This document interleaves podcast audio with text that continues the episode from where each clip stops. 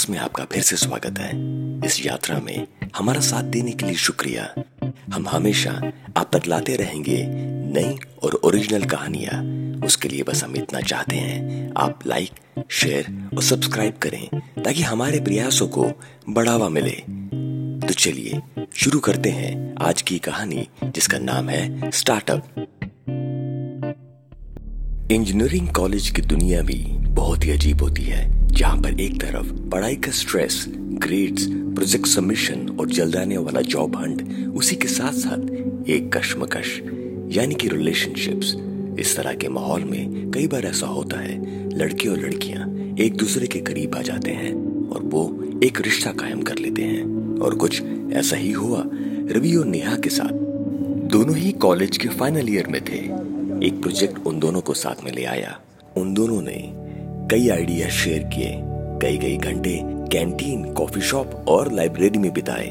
उनकी बढ़ती दोस्ती एक रिलेशनशिप में बदल गई। वो दोनों साथ में प्रोजेक्ट कर रहे थे। टेक्निकल में रवि मैनेज कर रहा था और प्लानिंग एंड मैनेजमेंट में नेहा। ये प्रोजेक्ट बहुत ही अच्छा बन के निकला।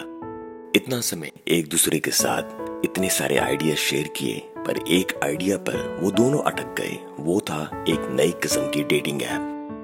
उन दोनों ने कई घंटे इस ऐप के बारे में डिस्कस किया।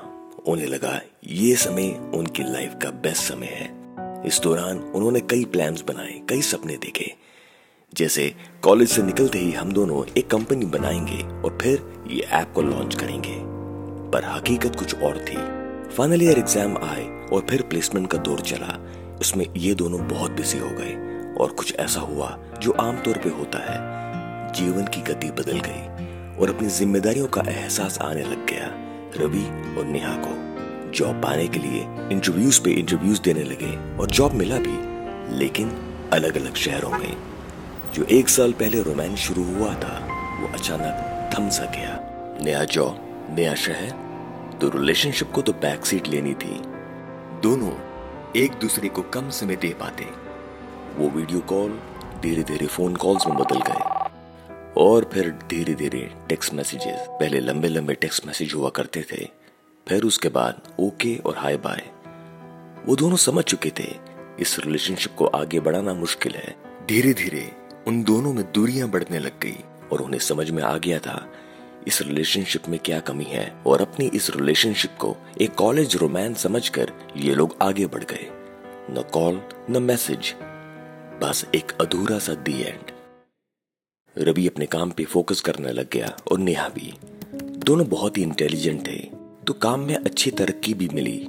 रवि ने बहुत जल्द बैंगलोर में एक इंक्यूबेटर ज्वाइन कर लिया, जहां उसने अपनी एक ऐप का आइडिया प्रपोज किया और उसके लिए उसे फंडिंग मिलनी शुरू हो गई।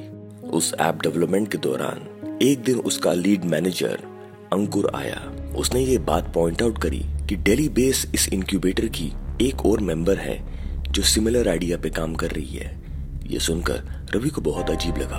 वो जानता था ये ऐप का आइडिया उसने आज तक सिर्फ नेहा से डिस्कस किया था। उसकी क्यूरोसिटी बढ़ गई। वो मीटिंग खत्म होने के बाद अंकुर से अलग से मिला। उसने पूछा, क्या मैं जान सकता हूँ कौन है वो जो सिमिलर आइडिया पे काम कर रहा है? और उसका शक सही निकला, वो थी नेहा। स्टार्टअप में आगे क्या हुआ जानने के लिए सुनते रहें टाइनी कास्ट।